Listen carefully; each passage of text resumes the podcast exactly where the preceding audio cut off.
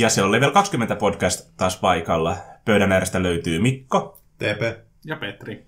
Ja tänään puhutaan kaikkien roolipelaajien suosikkiaiheesta, eli lemmikit, matkakumppanit ja tämmöiset roolipeleissä. Ja ihan ensimmäinen kysymys, mihinkä pitäisi jonkinlainen vastaus muodostaa, että minkä takia roolipelaajat tykkää niin hirveästi siitä, että niillä on lemmikkejä sun muita noissa peleissä. Ja ainakin mä itse huomasin nimittäin tämän niin kuin yllättävän tärkeäksi, niin kuin, tai tärkeäksi osassa roolipelaamista, kun mä vedin noille lapsille eka tokaluokkalaisille roolipelejä. Mistään muusta asiasta ei keskusteltu niin paljon kuin se, että mitä lemmikkejä mulla voi olla, ja niin kuin, että miten niitä hoidetaan. Ja siinä niin kuin, me oli pitkiä sessioita, missä niin kuin lapset vaan niin kuin pelaa sitä just, kun ne kertoo, että ne menee ostamaan niille lemmikeille ruokaa, tai ne rakentaa niille häkkejä tai jotakin muita tämmöisiä piha-aitauksia vastaavaa. Mutta siinä on jotakin niin kuin, tärkeää juttua, koska tätä vastaavaa niin kuin, näkee yhä edelleen niin kuin, aikuisten ihmisten kanssa, kun pelataan. Että just tämä, hankitaan lemmikkejä just ja kerrotaan, että minkälaiset vaikka valjaat niille tehdään, tai jos porukalle muodostuu joku tämmöinen pitkäaikainen asuinpaikka, niin siinä rakennetaan tallit ja sikolat sun muut sitten näille, tai mitä nyt se lemmikki siinä tarvitseekaan. Mut, mitä luulette meidän panelistit tässä, minkä takia niin kuin roolipelaajat tykkää lemmikeistä roolipeleissä niin paljon? No se on ehkä osa, niin mitä itse aika harvoin on lemmikkejä, mutta niin kuin takia, kun muut pelaa lemmikeillä tavallaan, kun ne voi niin itsekseen roolipelaa myös sitä niin tavallaan sitä kanssakäyntiä siinä, että siitä välttämättä tarvitse niin sitä toista palottelukumppania siihen, niin että se antaa niin kuin, eikä niille sitten vapaammat kädet sitten tehdä sitä omaa visioa. Ja sitten muut voi vaan niin ihailla tai kauhistella sen vieressä, että mitä siellä tapahtuu. Niin, on siinä kumminkin sitä aika, tuohon meidänkin pelipöydässä näkynyt monta kertaa sitä, että jolla, no esimerkiksi niin kuin rangerit samoin, jotka niin kuin arkkityyppisesti niin kuin yleensä saa automaattisesti se jonkun niin kuin eläinlemmikin tai tämmöisen, niin kyllä sä niin kuin yleensä itse niin kuin roolipelaat sitä, niin kuin sekä sitä sun samoja että sitä sutta, tai mm. mikä se ikinä onkaan siinä. Se on kyllä joskus aika vinkeen näköistä katsoa, kun yksi tyyppi roolipelaa itse itsensä kanssa. Mm. Tuollaiset eläinkumppanit mun mielestä tuo persoonaa, hahmoon, historiaa ja tämmöistä, että ne on sen takia hauskoja, että ne, ne on vähän niin kuin, jos sulla olisi joku perhe, sillä hahmolla olisi joku perheenjäsen tai ei-pelaaja-hahmo koko aika mukana, ja se, että siinä, on, siinä voi tuoda sitä historiaa esiin. Toki niin kuin kaksi hahmoa voi myös päättää, että hei, me ollaan veliksiä tai meidän hahmot on tuntenut toisensa 20 vuotta. Että sekin voi tuoda siihen lisää semmoista roolipeliä ja tarinaa, mutta jotenkin sellainen eläinkumppani heti tuo niin kuin lisää. Ja se kertoo paljon hahmosta, että hei, se ty- osaa pitää huolta elukasta ja tykkää myös siitä. Se on aika iso niin kuin, hmm se on niin kuin pienellä yrittämisellä aika paljon persoonaa tulee sinne hahmolle. Varsinkin jos se eläin myös sitten on persoonallinen ja osaa touhuta itse ja silloin pelkää tiettyjä asioita tai jotain muuta. Aina voi, jos peli, pelaaja ei itse halua niin kuin näyttää, että se ei tykkää jostakin, tai siis pelaajahahmo ei halua näyttää, että se ei tykkää jostakin ihmisestä, niin sitten se koira tai hiiri tai, tai haukka voi vähän muristaa siinä sille NPClle ja siitä me tiedetään, että okei, tässä on nyt jotakin negatiivista. Oh. Ja mä luulen, se just, että varmaan niin kuin, että aika monissa niin kuin kumminkin niin kuin meidänkin tarinoissa, erityisesti ehkä niin kuin, jos miettii niin sanottuja lastensarjoja tai tämmöisiä, niin aika useinhan niillä päähenkilöillä on aina joku lemmikki siellä mukana. Ja silloin just tämmöinen rooli, että se tavallaan vähän tuo siihen eloa, ja just tämä toimii tämmöisenä niin kuin keinona reagoida asioihin tai vuorovaikuttaa sen niin kuin pelin kautta sen tarinan kanssa, ilman että se sun varsinaisen hahmon tarvitsee koko ajan tehdä sinne juttuja. Mutta mennään seuraavaksi tähän just tähän, niin kuin tähän roolipeliaspektiin, että mitenkä niitä lemmikkejä tai matkakumppaneita roolipelataan siinä, minkälaisia niin kuin kikkoja niihin löytyy. Ja puhutaan sen jälkeen sitten vähän noista niin kuin sitä sääntöteknisestä ulottuvuudesta, koska monissa roolipeleissä on myös hyvinkin tarkat säännöt, joskus myös aika laveat säännöt, millä tavalla näitä eläinkumppaneita tai lemmikkejä tai vastaavia niin kuin hyödynnetään sääntöjen puolesta. Ja lopuksi me ollaan tehty tänne listaa. Meillä nimittäin yllättävää kyllä meillä on aika monta tarinaa niin kuin eläinkumppaneista meidän peleistä, niin kuin esimerkkinä siitä, miten niistä voi saada mahdollisimman paljon niin kuin, niin kuin hyötyä irti. Mutta lähdetään pohtimaan sitä, miten näitä lemmikkejä pelataan. Aika usein se on, että jos sun hahmolla on se joku lemmikki sitten, että on se sääntöjen puolesta tai ihan vaan se, että sä oot sanonut pelijohtaja, että hei, mä haluaisin, että kun mä oon Mirosvo, niin mä haluan, että mulla on papukaija siinä. Niin aika useinhan se pelaaja itse pelaa sitä lemmikkiä myös sitten. Ja nimenomaan just tämä aspekti että sä voit tehdä semmoisia juttuja sillä lemmikillä ilman, että sun hahmon tarvitsee niin kuin, olla vuorovaikutuksessa ympäristön kanssa. Justiinsa vaikka tämä merirosvo, jolla on papukaija, niin se papukaija voi sanoa ääneen niitä semmoisia asioita, mitä se hahmo ajattelee. Ja niin, ja huumorilla varmaan just niin kuin sen takia voi myös sitten tuoda semmoisia asioita esille siinä pelissä, mitkä ehkä niin kuin tavallaan muuten voisi olla hankala ää, niin kuin roolipelata silleen niin kuin vakavalla naamalla. Ainakin näin mä luulen. Että se niin kuin tietty huumoriaspekti varmaan siinä niin roolipelatessa niin korostuu ainakin meidän porukassa aika paljon.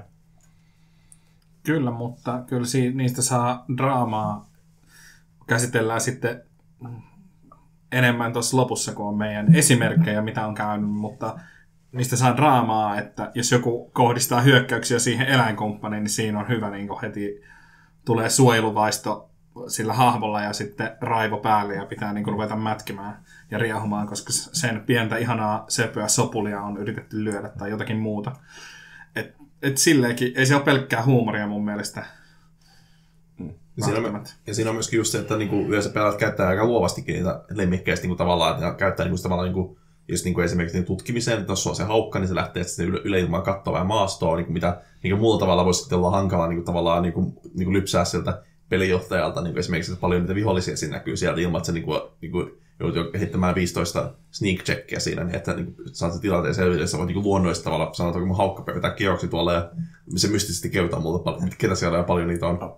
No tässä voidaan vähän keulia tuonne sääntötekniseen juttu, että aika useinhan justeessa niin kuin, se, mikä niin kuin nimenomaan näistä lemmikistä tekee tavallaan niin kuin roolipelatessa niin kuin mielekkään osa sitä porukkaa, että yleensä niin kuin, ne luonnehditaan sääntöjenkin puolesta, että ne on poikkeuksellisen älykkäitä ja niin kuin pystyy esimerkiksi justiinsa, niin kuin vaikka ei puhumaan, niin ne pystyy laskemaan ja ymmärtämään puhetta.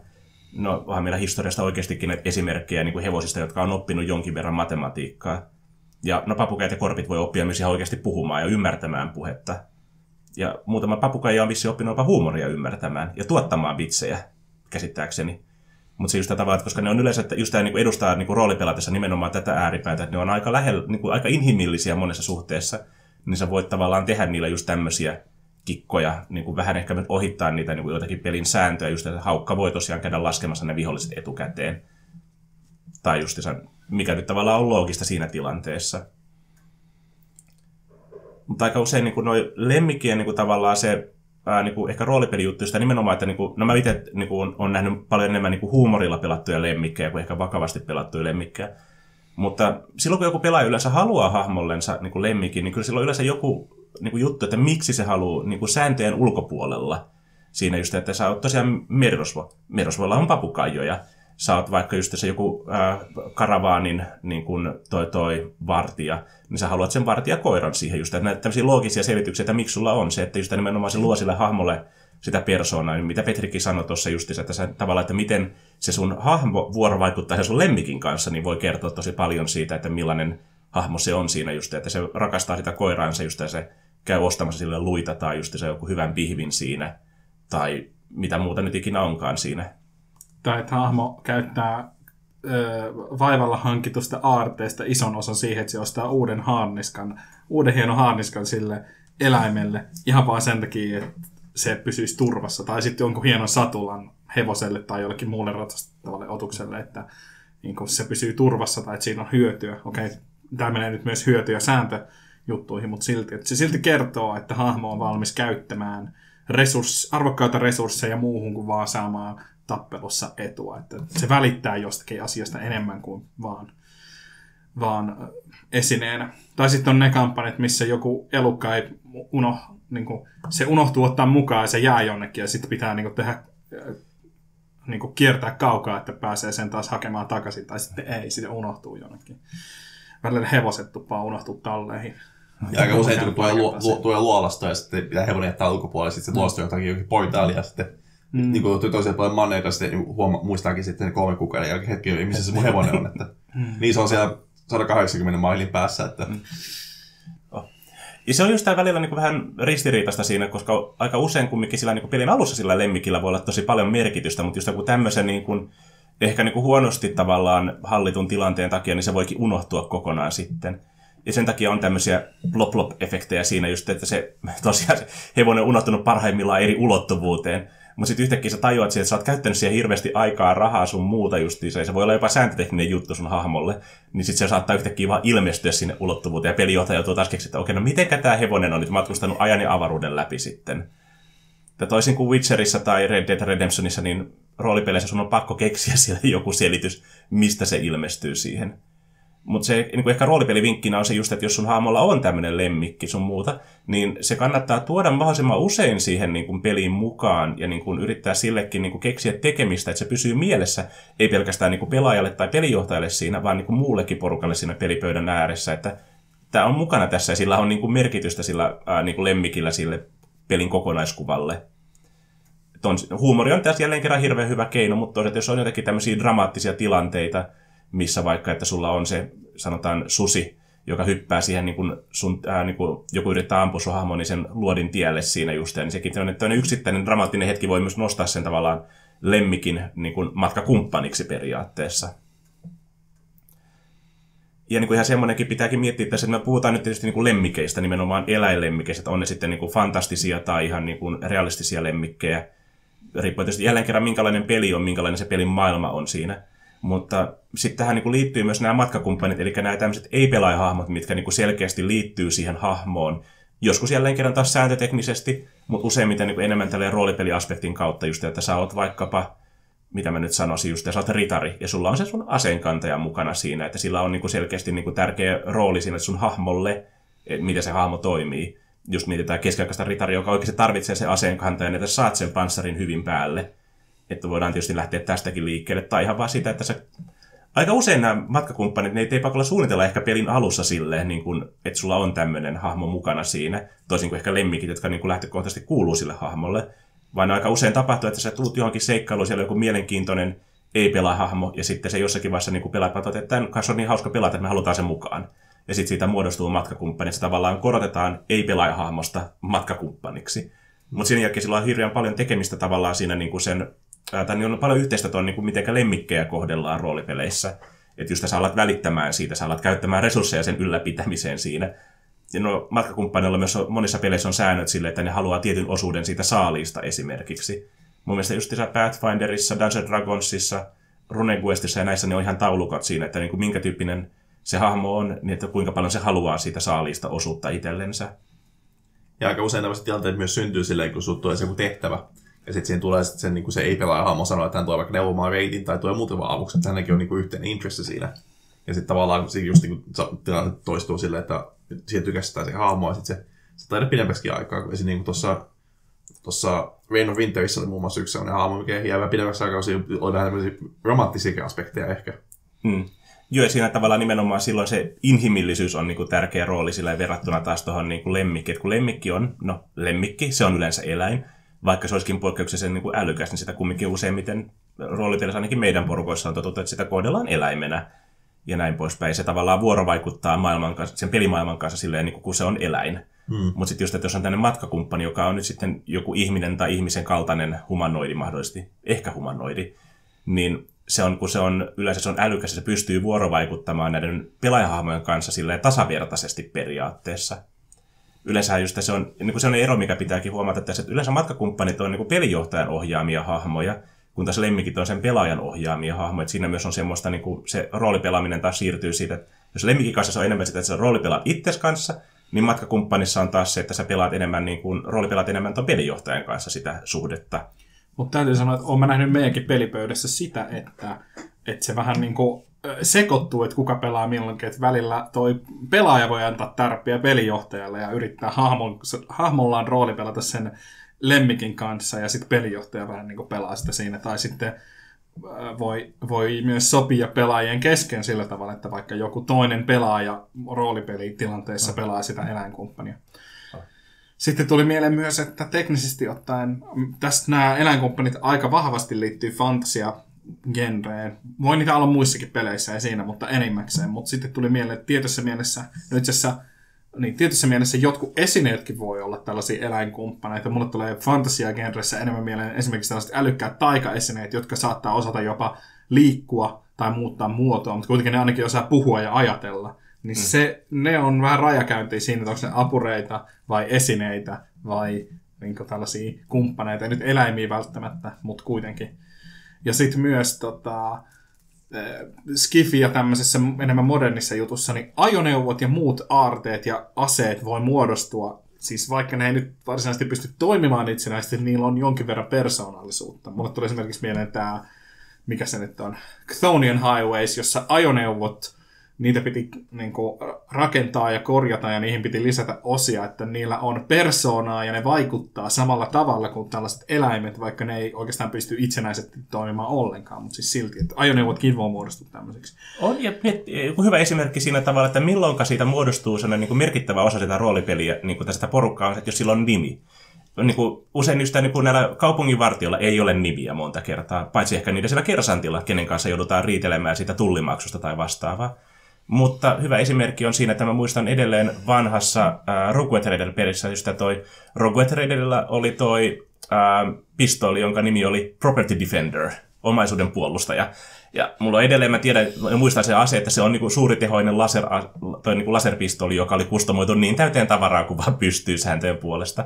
Ja niin kuin sillä asialla oli just sen takia persona, että kun sillä on nimi. Että sit kun just tämä pelaaja sanoi, että hän kaivaa esille tämän Property Defenderin, niin kaikki tiesi, että seuraavaksi, että okei, nyt ollaan tappelemassa.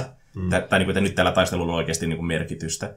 Ja vanhassa Forgotten Realms-pelissähän niin teillä oli toi älykäs miekka, tämä Arvin, joka kanssa just oli silleen, että kun te taistellut tuhansia vuosia demoneja vastaan, mutta ollut niin pitkään tuolla jumissa tuolla holvissa, että se on unohtanut kaiken siinä. Ja kun pelaat yrittää jutella sekaisin, että niin se on vastaus aina, että en mä tiedä mitään, mä oon vaan töissä täällä.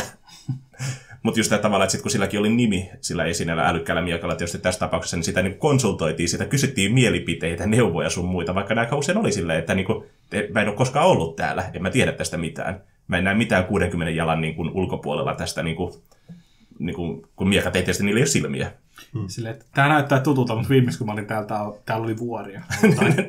Joo, näitä tapahtui pari kertaa. Ja jälleen kerran Katonia Highwaysissa kaikilla meidän ajoneuvoilla on nimi siinä aika monessa niin kuin uskonnossa niin kuin oikeassakin maailmassa, että, on, niin kuin, että nimissä on voimaa. Niin se on mm. tavallaan sitä kautta tullut myöskin niin kuin ihan nykyyhteiskuntaakin tavalla, että aina kun jollakin on nimi, oli sitten esine, eläin tai ihan hahmokin, niin, niin se tavallaan sittenkin on sen muistettavan pienempi ja sillä on enemmän merkitystä sitä kautta, kuin silloin mm. se nimi, mihin sitä viittaa. Että se ei ole vaan se niin kuin NPC numero ykkönen ja NPC numero kakkonen, vaan se on sitten niin kuin vaikka Frank tai Kyllä. Tai Jones tai Jim tai mitä näitä on. Mm koska mäkin taisin, että mä en muista tuon Sethin lemmikkien nimiä tuosta meidän Conan-pelistä.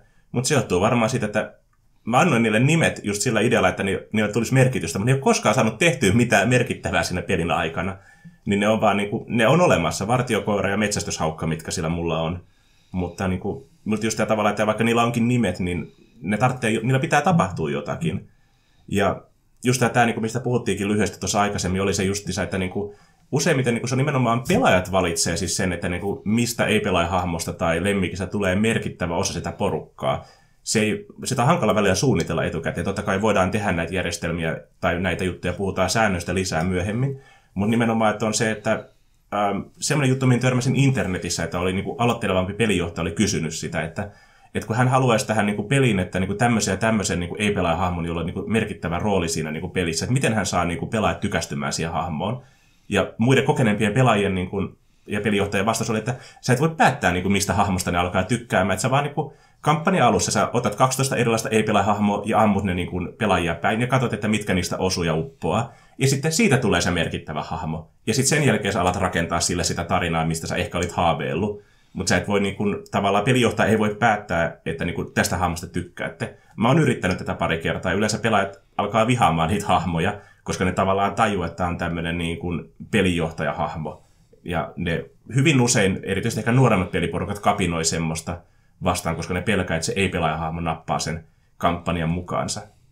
Ja se on aika usein, kun mäkin olen niin muutamia pelejä vetänyt itsekin, että tavallaan se hahmo, minkä sä tavallaan oot niin vaan jättänyt se, että okei, tämä on vihollinen, se tappaa sen liittyy eteenpäin, mutta yleensä niin, niihin ne tarttuu kiinni sitten, no se hei, me ottaa tämä mukaan ja se on meidän panttivankki nyt, ja yhtäkkiä sillä tavalla kampanjassa ei ole historia, niin sä niin itse olet luomassa historiassa ja yhtäkkiä niin kuin, tuommoista niin kuin, niin kuin pääpahiksen, niin kuin, tai joku ihan random tyyppi löytyi jostain, ja sitten tulikin se kampanjan pääpahis loppupeleissä sitten.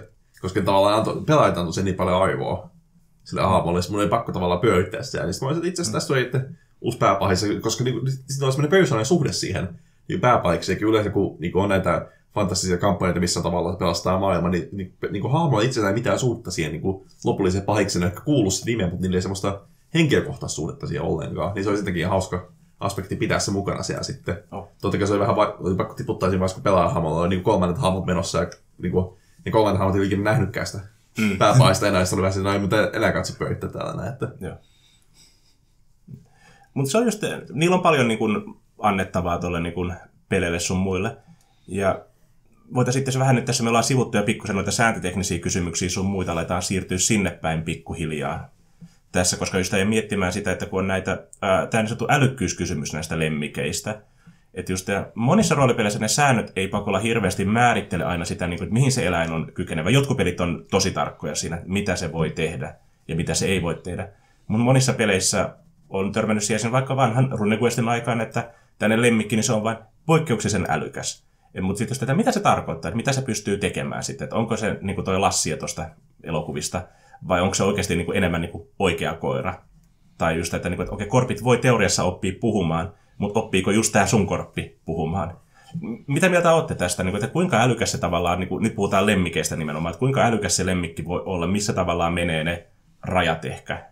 Aika usein niin kuin, on nähnyt sitä, että niin kuin, lemmikin käsitään sillä, että se niin kuin, ymmärtää, että se voi antaa käskyjä, että mene tuonne tai tee tätä niin se niin kuin pystyy toteuttamaan ne. Ja tietenkin se, mitä kanssakäyntiin pystyy välttämättä sen kanssa tekemään, mutta sä voit sanoa, että mene toinen, siellä on avain, ota sieltä tuossa takaisin, että tavallaan ymmärtää näinkin pitkälle sitä. Että tavallaan se niin kuin ymmärtää, että se ei välttämättä pysty kommunikoimaan sun kanssa suoraan, mutta se pystyy noudattaa niin kuin semmoisia eläimelle niin kuin mie- mie- mielessä mietittyjä käskyjä tosi monimutkaisiakin mm. aspekteja. Että se tavallaan pystyy tunnistamaan esineitä ja pystyy tunnistamaan vaikka ihmisiä tyyliin, että elo, elo, olentoja tällaisia, niin kuin, että, niin kuin, että, just, että se ei välttämättä pysty niin kuin, puheella kommunikoimaan sitä, mutta se pystyy toteuttaa kuitenkin sit sen lemmikin omistajan käskyjä tosi pitkälle.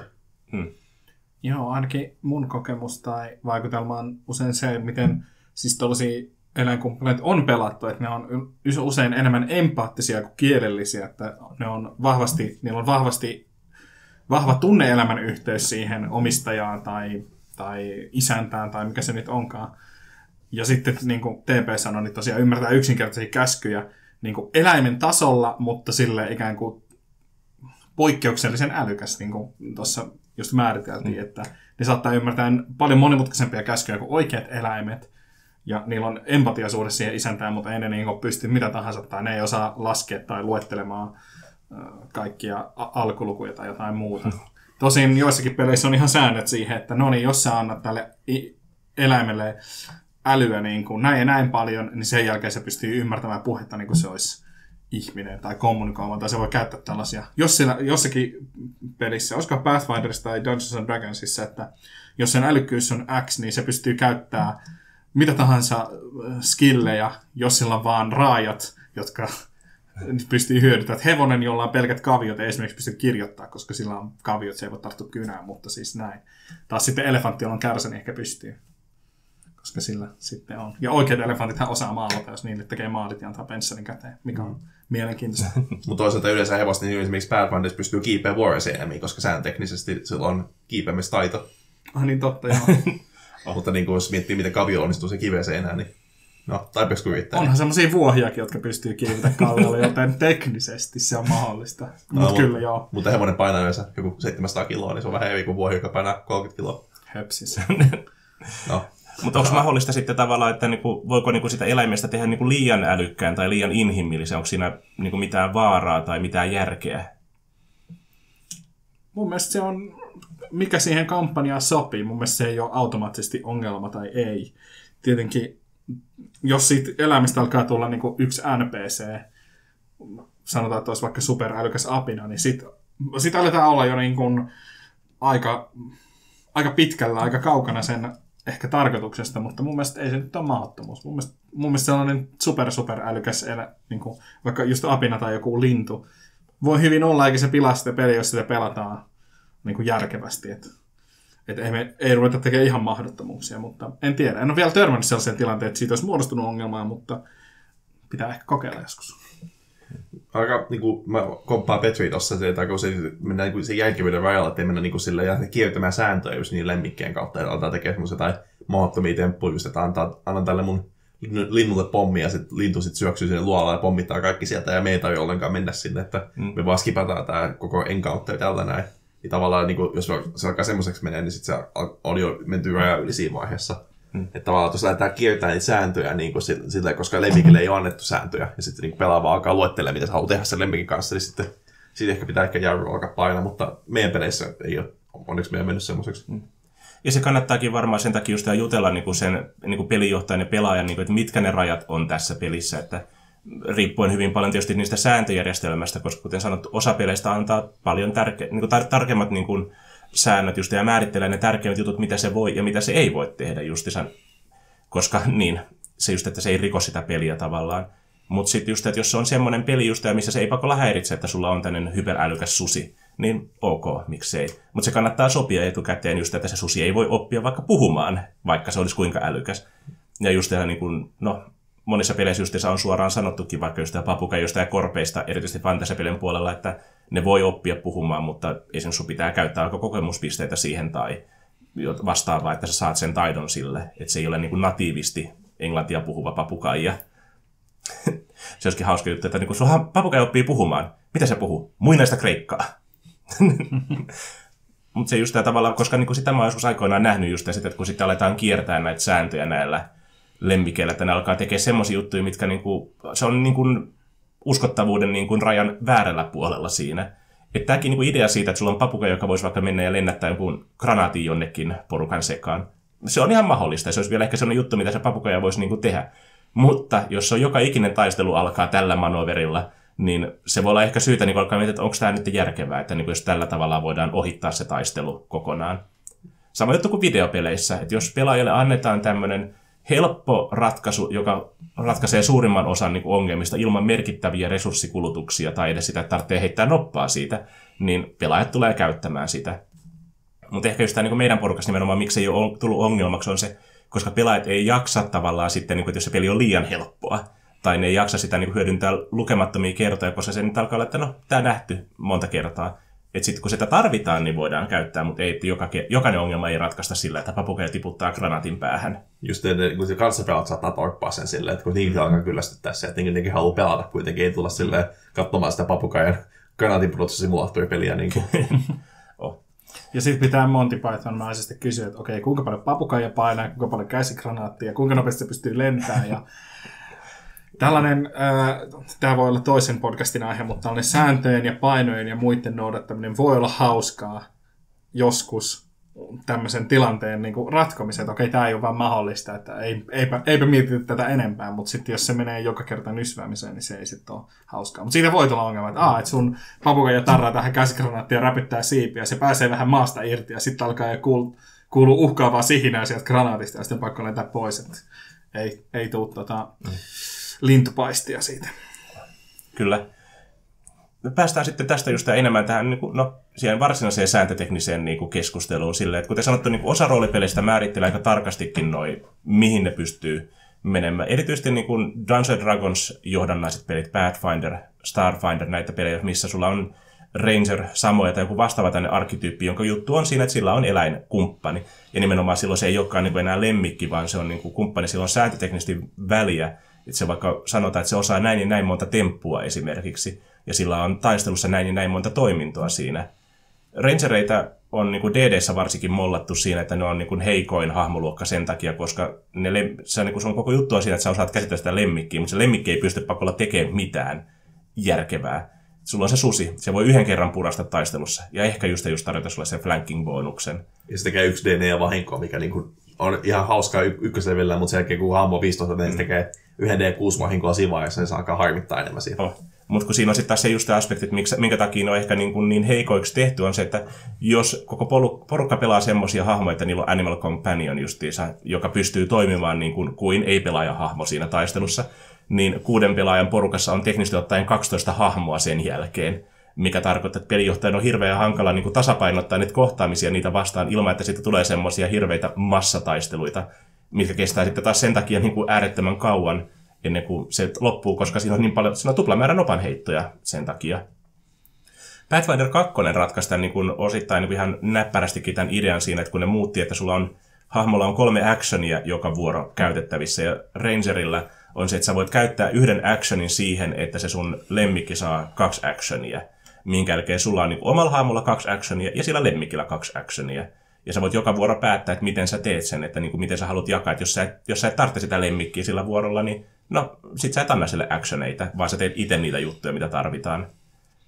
Joo, ja ne eläinkumppanit on siinä muutettu silleen järkeviksi, että niillä on aktiivisia asioita, mitä ne voi tehdä, jos niille antaa käskyä, ja sitten niillä on myös taistella sellainen passiivinen kyky. Nyt mä unohdin tarkistaa, mutta mun muistaakseni se toimii jopa, vaikka sille ei anna käskyjä, niin se eläinkumppani antaa tukea tai tappelussa, että se tekee vaikka ylimääräistä vahinkoa tai tekee helpommaksi osuus siihen vastustajaan tai jotakin. Se antaa jonkun tällaisen bonuksen tämän tota, omistajan käyttöön. Se tukee sitä ja sitten jossakin vaiheessa se kai pystyy tukemaan siis ketä tahansa, joka on sen omistajan kaveri. Nyt en muista tarkkaan, mutta että ei ole, ei ole nyt alaviitettä tässä väitteessä, mutta niin kuin, se, se, on tehty silleen. Se, niistä on yritetty tehdä edes jollain tasolla hyödyllisiä.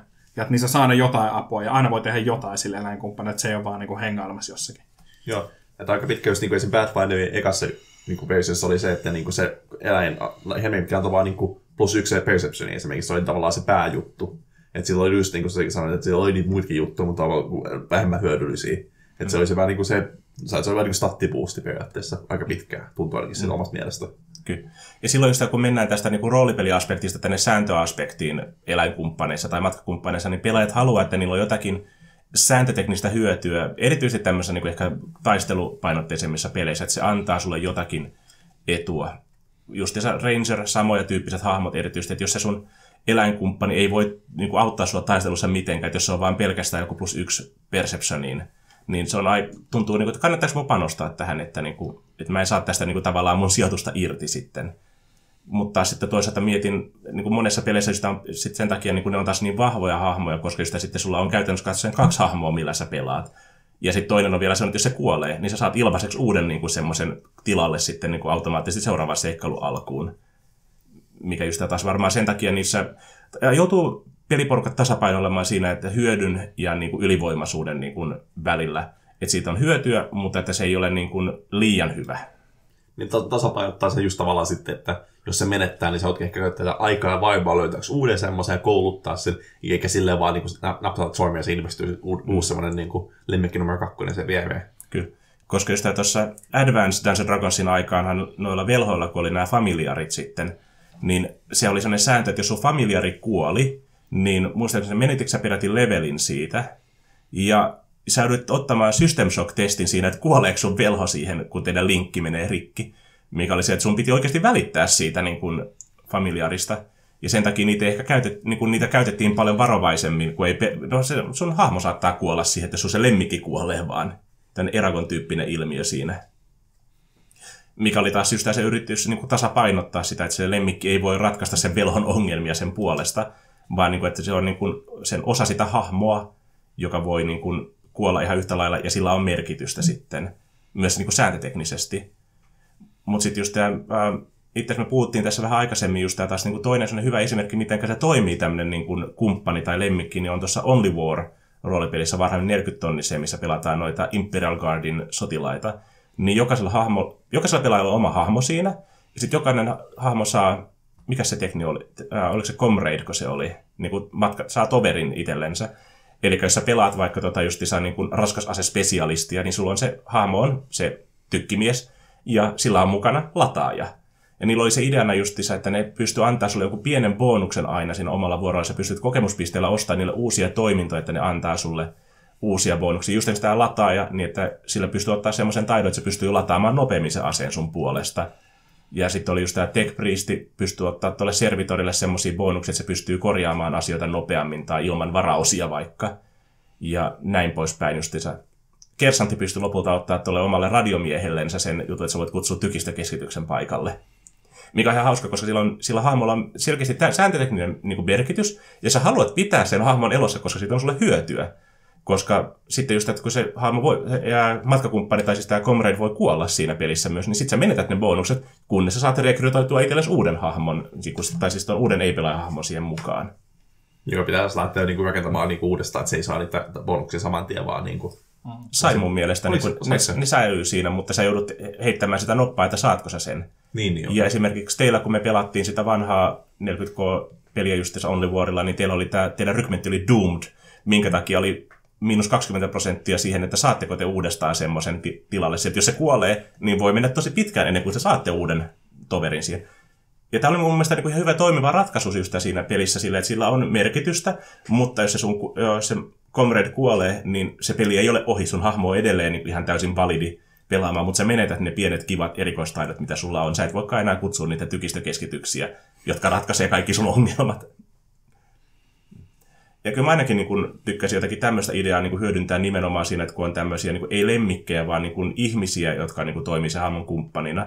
Koska tuossa Dark Heresin kakkosedikassa kanssa varhan 40 tonnista, niin siinä on Boon-idea just tämän, että jos sulla on joku liittolainen ei-pelaaja-hahmo, niin se antaa sulle tämmöisen Boonin, mitä sä voit käyttää sitten. Ed, äh, tietyn tyyppisen edun, että jos sulla on vaikka joku äh, rikollispomo, niin sä voit käyttää sitä siihen, että sä saat helpommin löydettyä jonkun esineen, mikä ei ole vapaasti markkinoilla tarjolla.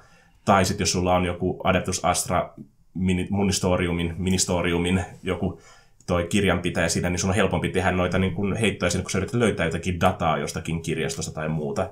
Et se on hauska, jos se kuolee, se hahmo, niin se menetät tämän niin kuin Boonin edun siinä, mutta sun hahmo ei itse niin kuin vahingoitu tavallaan siitä, ja sä et tavallaan menetä kokemuspistettä tai tämmöistä, että se rankasu on aika lievä siinä.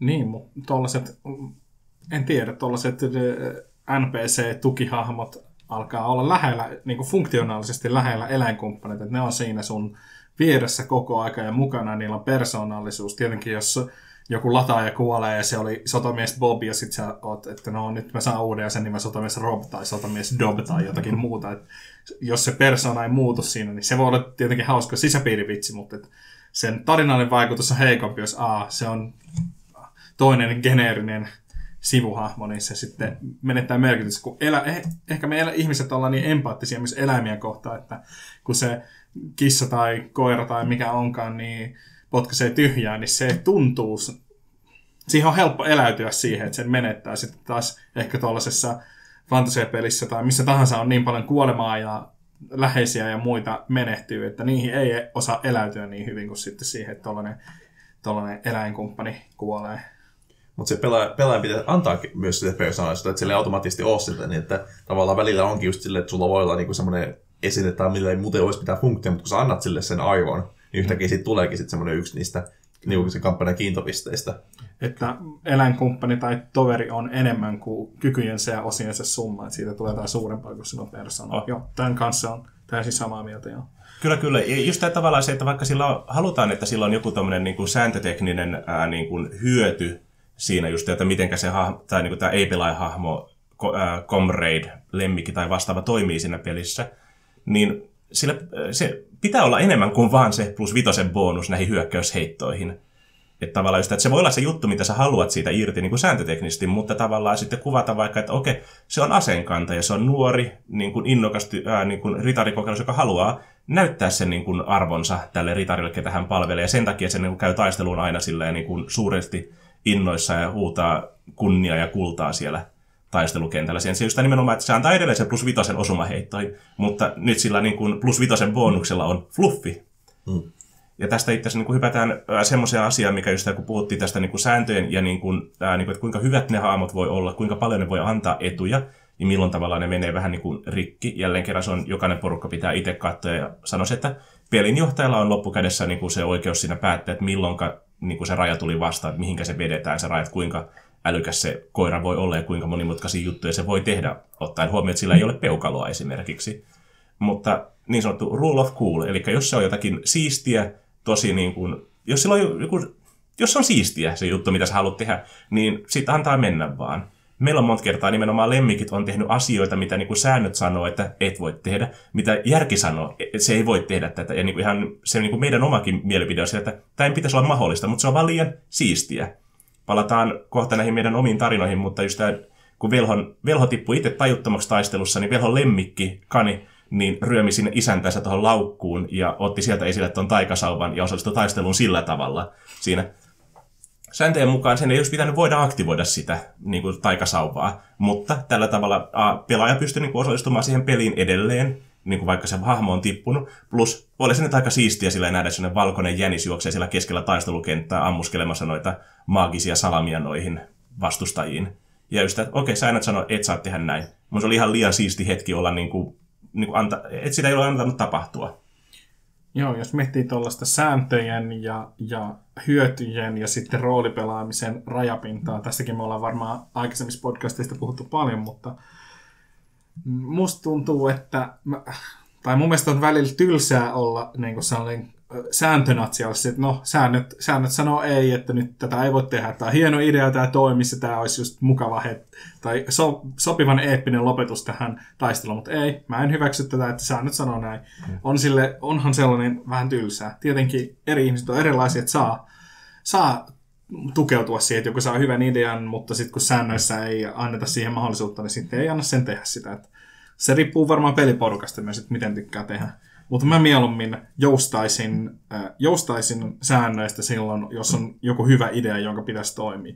Ja toisaalta myös mun mielestä on aika helppo nähdä, milloin pelaaja niin yrittää joustaa sääntö, säännöistä ja saada mahdollisimman paljon te, te, tehtyä niin yhdellä vuorolla, ja sitten voi pelinjohtajana olla silleen tyynisti, että no tässä on nyt vähän liikaa, että sä voit tehdä näin, että sä voit valmistautua ja seuraavalla vuorolla tehdä, mutta et voi niin kuin avata kymmentä pulloa ja sitten, sitten hiiri tai mikä onka käy niin kuin heittämässä niitä pulloja loputtomasti, vaan ehkä voit vo- tällä vuorolla valmistautua ja sitten ensi voi käydä heittelemässä niitä, että, mm. että niin kuin, et mun mielestä tällaisten sääntöjen ja coolin raja ei ole jotenkin hankala huomata. Että kyllä sen aika nopeasti huomaa, missä vaiheessa niin kuin joku yrittää tehdä liikoja ja ri- mm. niin kuin, tehdä mahdottomia asioita. Mutta siinä aika usein ottuu siis siitä, niin kuin, kun säännöissä ei ole niin kuin, tar- niin kuin, tarkkoja sääntöjä. Että se on niin kuin, no, yleensä, niin kuin, just niin kuin puhutaan aikaisemmin, on ympäripyöreitä tai sitten ei vaan ole. Niin sitten se joutuu vähän niin itse keksimään niitä, ja sitten se on niin kuin pelijohtajan tavallaan päätettävissä, että onko tämä niin liikaa tai liian vähän. Että kun just joku, tavallaan, kun sä, ei ole sääntö, mihin voisi tukeutua. Kun tavallaan, kun, jos näitä niin se sääntö lukee niin pilkutarkkaan, se lukee, että oikein, se antaa sun stattibuusti, boosti, ja se on siinä, niin sitten on vähän se, että no, ei se voi tehdä näin, jos, jos lukee näitä just niin kuin, ihan niin kuin pil, pilkutarkkaan. On. Ja joissakin tilanteissa se on niinku hyvä, että kun ne on kirjoitettu sinne niinku tiukasti, justiinsa jälleen kerran palataan Dungeons Dragonsiin, Pathfinderin ja tämmöisiin sääntöjärjestelmiin, koska silloin on helppo pitää se myös johdonmukaisena. Ja tämä on ehkä se, niinku, mitä tässä niinku Rule of Coolingin kohdalla niinku pitää miettiä, että sä oot niinku pelinjohtajana johdonmukainen siinä, että mitä sä päästät läpi tavallaan. Että just, että jo, koska jos oli yhdelle pelaajalle siisti juttu, niin jos toinen pelaaja yrittää tehdä sitä samaa juttua, niin sun pitää niinku päästä se myös läpi sitten. Ja tämän takia myös on ihan ok niin kuin monta kertaa sanoa, että et saa tehdä, että niin kuin sä teet sen rajanvedon pelinjohtajana siihen.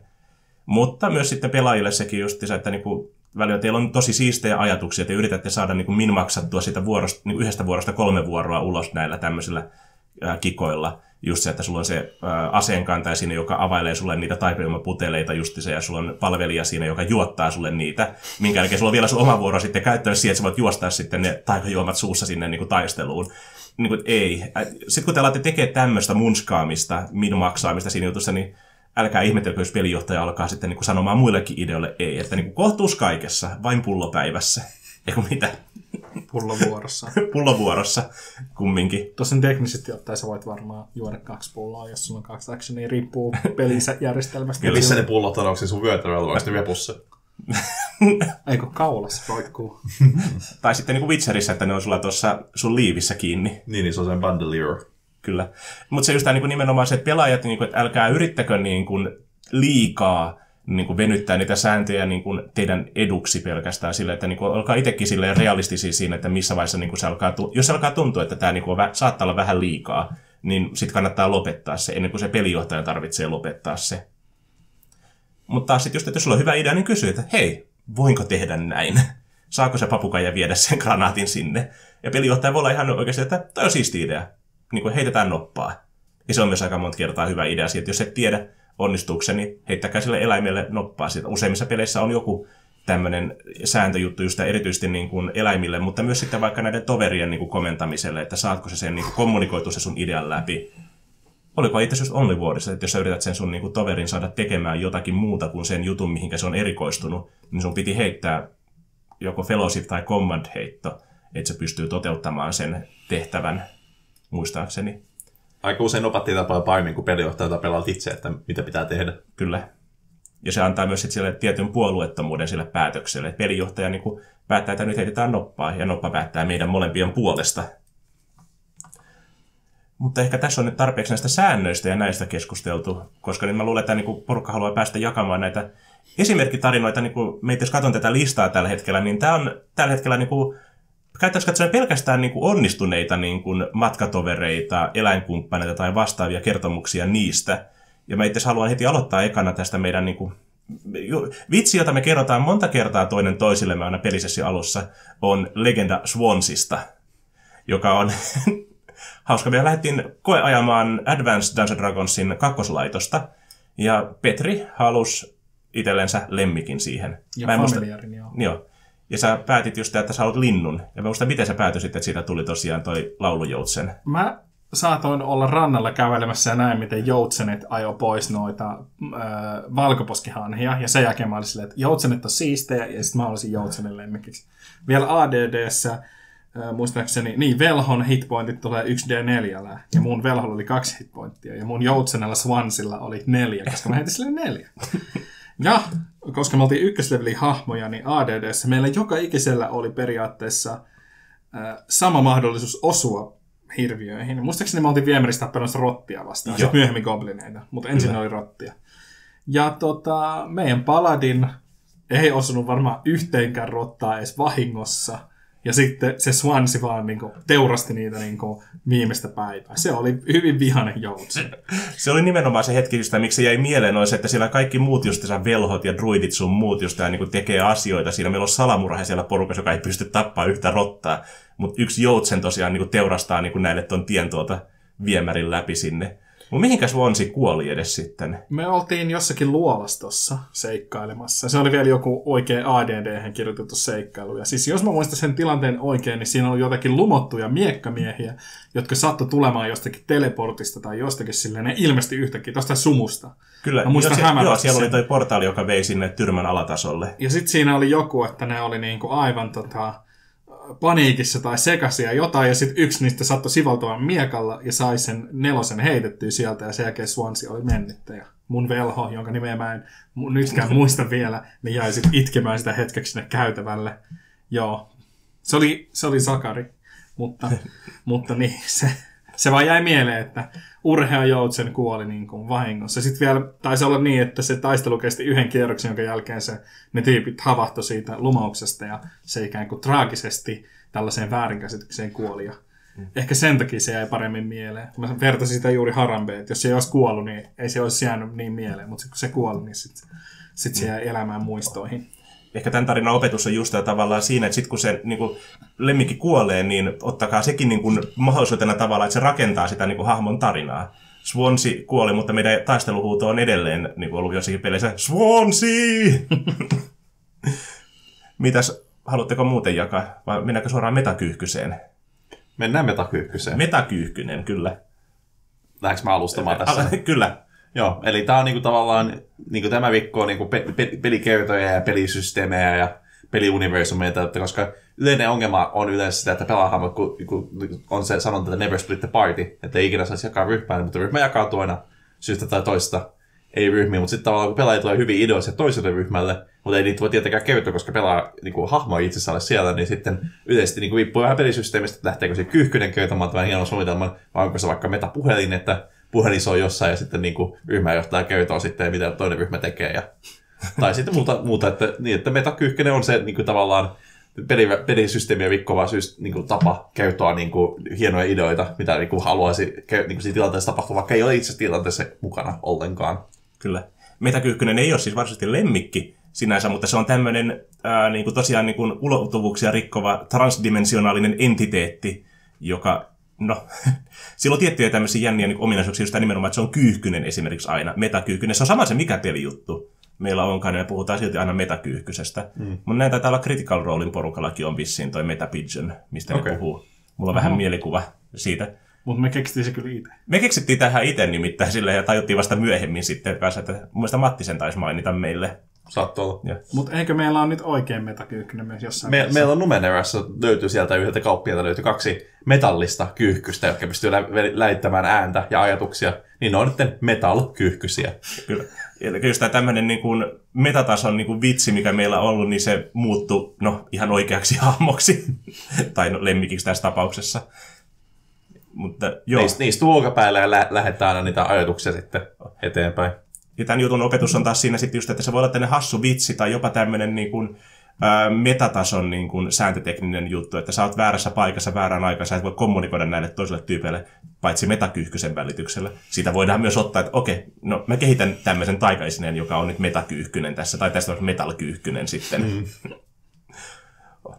Mutta mun pitää nyt tässä vaiheessa, mä hyppään itse asiassa niin sinne 20 vuoden taakse, kun me aloitettiin roolipelaaminen itse niin mun veljen ja meidän kavereiden kanssa, niin ensimmäinen lemmikki, mikä meidän porukkaan muodostui, oli se, että kun pelaajat tajus jossakin vaiheessa, että niillä alkaa tätä luuttia olla niin hirveät kasat, että ne ei vaan jaksa enää kantaa niitä mukana, joten ne tarvitsi hevosen. Ja kun sitten oli se tilanne, että kun niillä ei ollut, niillä oli hirveästi tavaraa, mutta tosi vähän rahaa, niin niillä ei ollut varaa ostaa kunnon hevosta, eli ne sai ostettua kunnon kaakin vanhan väsyneen tämmöisen niin kuin hevosen just se, jonka nimeksi ne antoi sitten Naatti.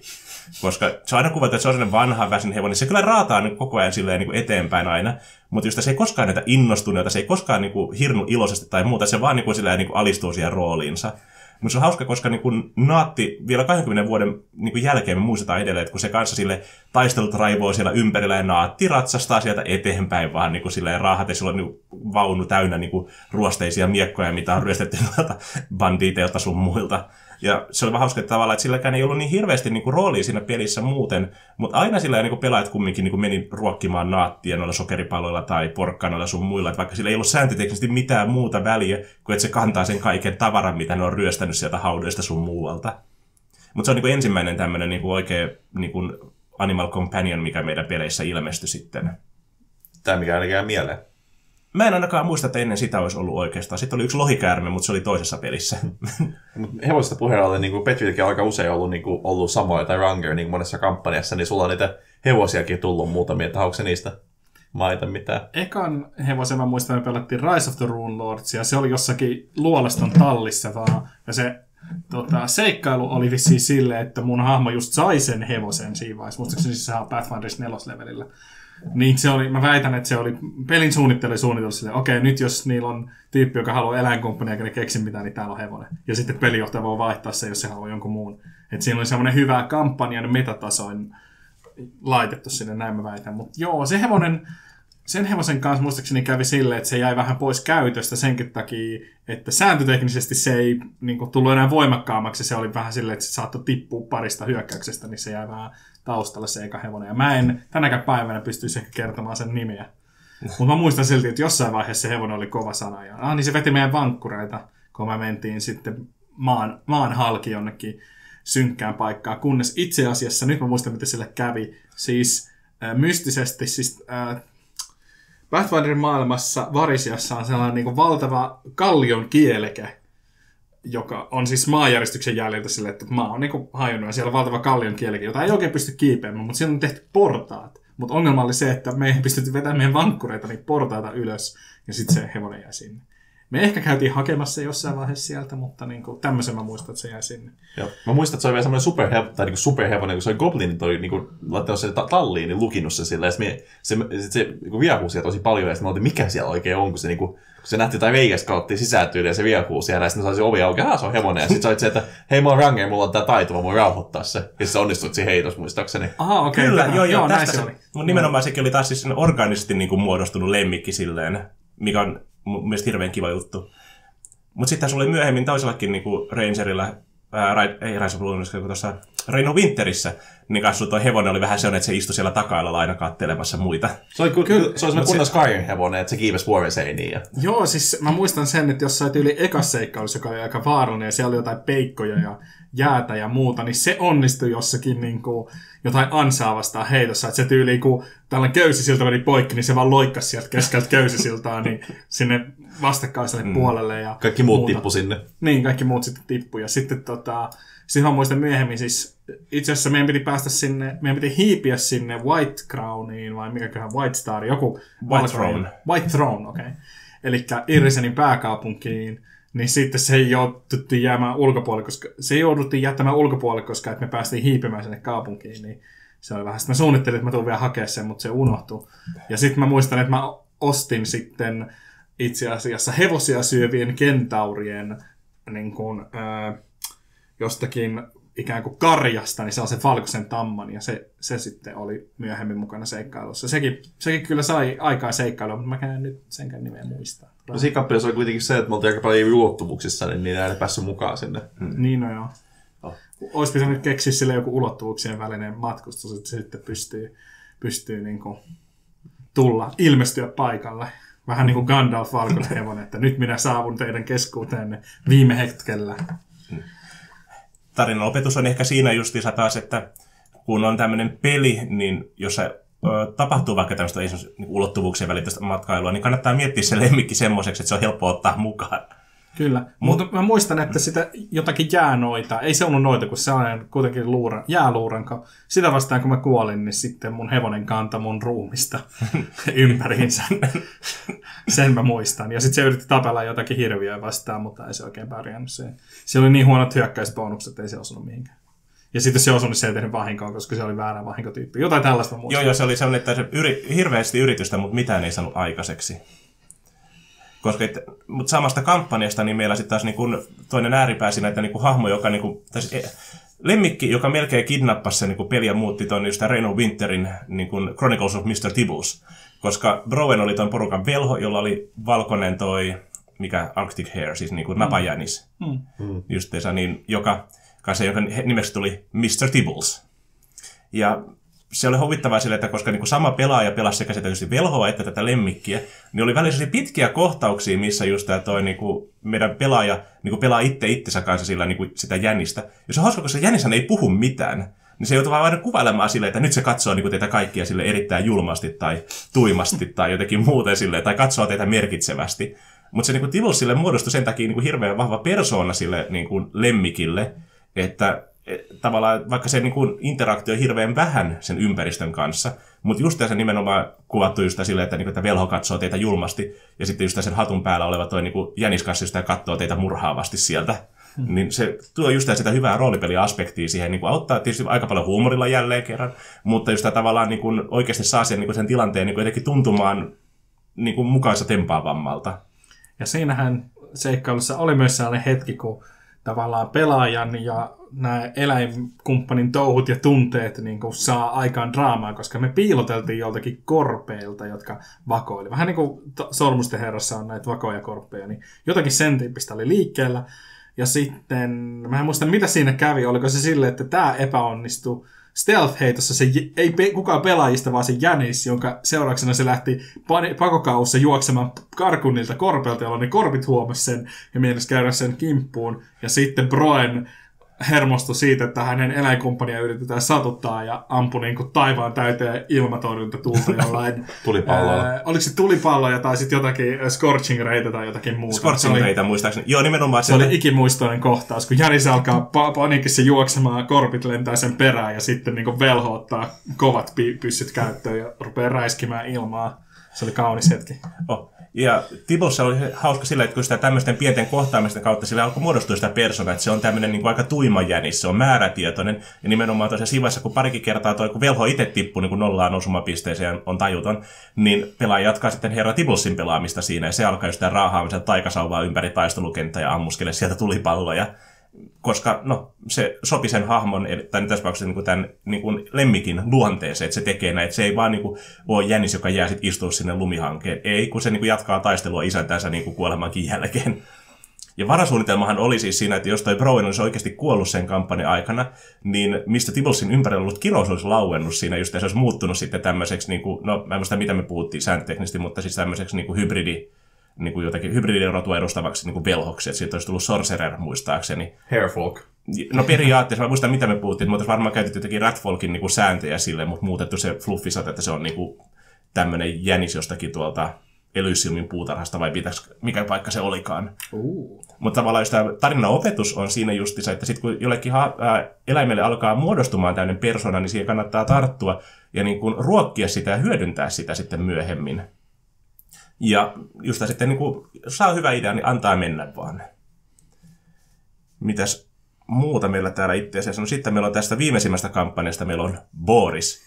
Yhden ihmeen toi niin kuin lemmikki. Eli alkemisti pystyy tuossa Pathfinder 2 tekemään itselleensä tuon Alchemical Familiarin, eli tässä katsoen homonkuluksen. Jotenka sitten niin kuin, jostain kumman syystä niin sitten päätettiin, että siitä, ää, toi meidän alkemisti teki siis itselleen lentävän apinan. Ja sen koko fluffi on siinä, että se on, no, se on lentävä apina, joka osaa tehdä yhtä ainoata asiaa, huutaa. Se, joka kohta se tulee paikalle että Aa! Ja se on se koko funktio. Ja se- ja sitä, tätä hahmoa, niin kun sitä lemmikkiä on roolipelattu joka kerta, kun sitä se tulee paikalle, niin tämä alkemistin pelaa aina ensimmäinen asia, mitä se sanoo, niin Aa!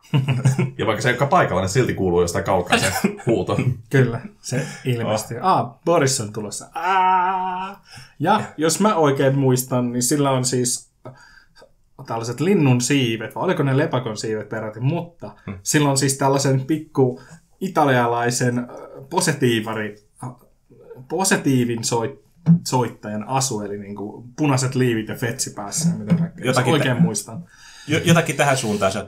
Mutta se tavallaan, että se hahmolla vaan, tai kun tällä, tällä lemmikillä on yksi ainoa tämmöinen niin kuin, ö, ominaisuus, niin kuin, ei sääntötekninen ominaisuus, vaan niin kuin, tavallaan roolipeliominaisuus, niin se johdonmukaisuus, että joka kerta kun se tulee paikalle, niin se aina tekee sen saman asian.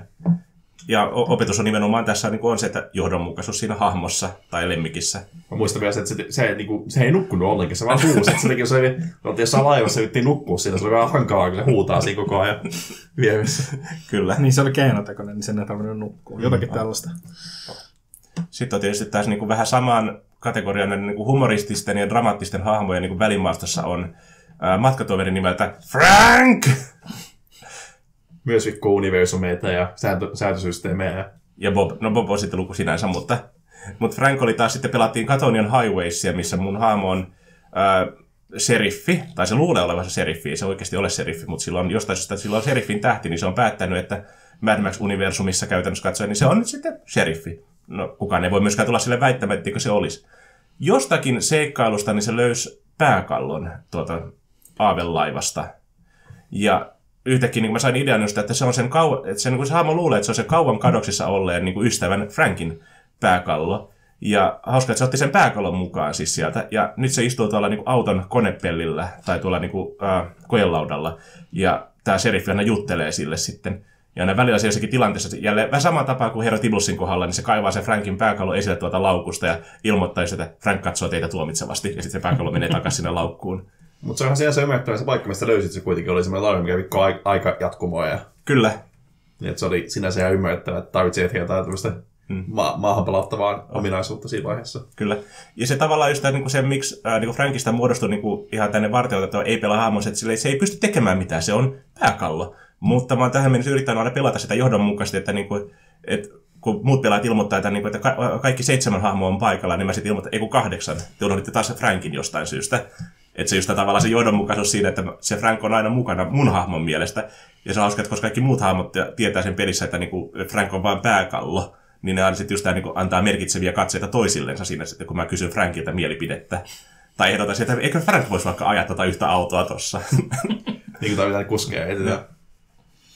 Mutta sitten äh, pointti tavallaan tai tarinan opetus on siinä just, että sä voit tehdä tämmöisen niin kuin, täysin niin kuin hyödyttömän äh, hahmon, oikeastaan tästä tapauksessa olemattoman hahmon, ja silti pelata sitä kumminkin johdonmukaisesti ja sille antaa sille merkitystä, koska just se luo komplikaatiota siihen peliin, että mun hahmo kuvittelee, että se Frank on oikeasti olemassa siinä porukassa, ja se vaatii, että se huomioidaan siinä, ja nyt muiden pelaajien pitää sitten niin kuin roolipelata sitä, että niin kuin miten ne vuorovaikuttaa mun ja lainausmerkissä Frankin kanssa.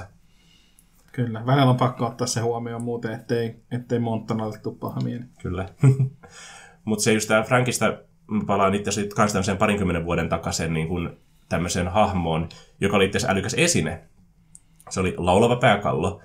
Se on, mä en muista mistä mä sen löysin, se oli jossakin foorumeilla netissä kirjoiteltu, mutta siis pääkallo, jonka niinku ideana on se, että se vaan puhuu kaikkia maailman kieliä. Se ymmärtää kaikkia kieliä ja se pystyy puhumaan kaikkia kieliä. Mutta sen niin kuin, tämmöinen luonteenpiirre on se, että se tykkää laulaa. Ja se on vähän näsäviisas ja sarkastinen myös. Mikä oli hauska sillä, että koska se oli pelaajille tärkeä esine antaa sen takia siinä pelissä, koska siellä kaikki eri porukat puhuu eri kieliä. Ja pelaajat itse ei halunnut opetella mitään muita kieliä sen oman niin kuin äidinkielensä lisäksi, koska no, ne koki, että se on niin kuin merkityksetöntä niin kuin uhrata kokemuspisteitä semmoiseen asiaan, kun sitten ei saa taistelubonusta mikä heikensi sitä niin kuin, mahdollisuutta roolipelata sitten näitä tilanteita, joten no, annetaan tämmöinen tulkki, kone Google Translator niille. Mutta se oli musta hauska, koska sitä sitten, kun niitä kanssa tilanteita justiinsa, että no, että ne yrittää hiipeä jossakin sun muualle, ja sitten tämä pääkallo toteaa, että hänellä on vähän tylsä, että hänpäs vähän tässä laulaa, niin että aiheuttaa sille niin kuin huvittavia tilanteita. Mutta sekin just, että niin kuin esine, jolla on niin kuin vain yksi ainoa funktio siinä kampanjassa, just se antaa mahdollisuus puhua eri hahmojen kanssa, että kaikki tilanteet ei eskaloidu automaattisesti taisteluun. Niin sillekin just, että ottaa tämmöinen persona, että se ei ole vain kääntäjäkone, vaan sillä se heittää omaa kommentaaria sinne väliin. Ja mun mielestä silloin oli, että se vihas örkkejä. Niin kun ne yritti ekan kerran noitakin örkkien kanssa niin puhua, niin se pääkalla ensimmäinen juttu oli, että se alkaa herjaamaan niitä ja niiden äitejä. Minkä että okei, okay, örkkien kanssa me ei voida kommunikoida, että kaikki muut on ok. Mutta just tämä tämmöinen, että antaa tuommoiselle niin kuin älykkäille esineille ihan oikeasti persoonaa ja niin kuin tavallaan just, ja niin kuin, no jälleen kerran huumorin kautta se meni silloinkin, mutta että, silloin niin kuin, että se on tavallaan osa sitä porukkaa. Se ei ole joka kohtauksessa mukana, mutta aina kun se kaivetaan esille, niin silloin luonne, millä se vuoro vaikuttaa sen pelimaailman kanssa. Kyllä, tuo on, tuo on tärkeää, että kun on, on sellainen periaate, että, että roolipelissä ei, siis pelaajat saa kehittää omia juttuja, olla taustatarinoita ja ideoita, jotka ei sitten välttämättä toimi, mutta perusajatuksena se, että ei ole mitään turhaa, niin että jos sä annat taikaesineen tai, tai älykkään esineen tai jonkun eläinkumppanin, mutta sillä ei ole oikeastaan merkitystä siinä tarinassa, niin sit se, sit, sit se, sittenhän se yhtä hyvin tota, voisi olla olematta. Mutta tämä ei ole tämmöinen ehdoton kielto, että no jos et keksi heti tyhjästä hyvää persoonallisuutta sun e- lemmikille tai muulle toverille, niin sitten sä et saa ottaa sellaista, että se on enemmänkin haaste, että keksi sille joku juttu, että sulla on vaikka kömpelöaseen kantaja, että niin kuin aina jonkun, jonkun asian se unohtaa, tai se unohtaa laittaa jonkun haarniskan hihnan, jonkun tietyn hihnan aina kiinni, ja sitten jos sä otat kriittisen osuman, niin sitten se haarniska tippuu päältä, tai jotakin niin kuin, kehität edes jotakin, ja siitä tulee mielenkiintoisia tilanteita, kun sitten kesken tappelun joudut alkaa sitomaan housuja takaisin ylös, tai jotain käsisuojaa, tai kilpilentää jonnekin metsään, tai että miekasta, en tiedä, lähtee joku jalokivi irti, ja sitten se taikuu se siinä toimii, tai mitä tahansa. Niin kuin. Mm.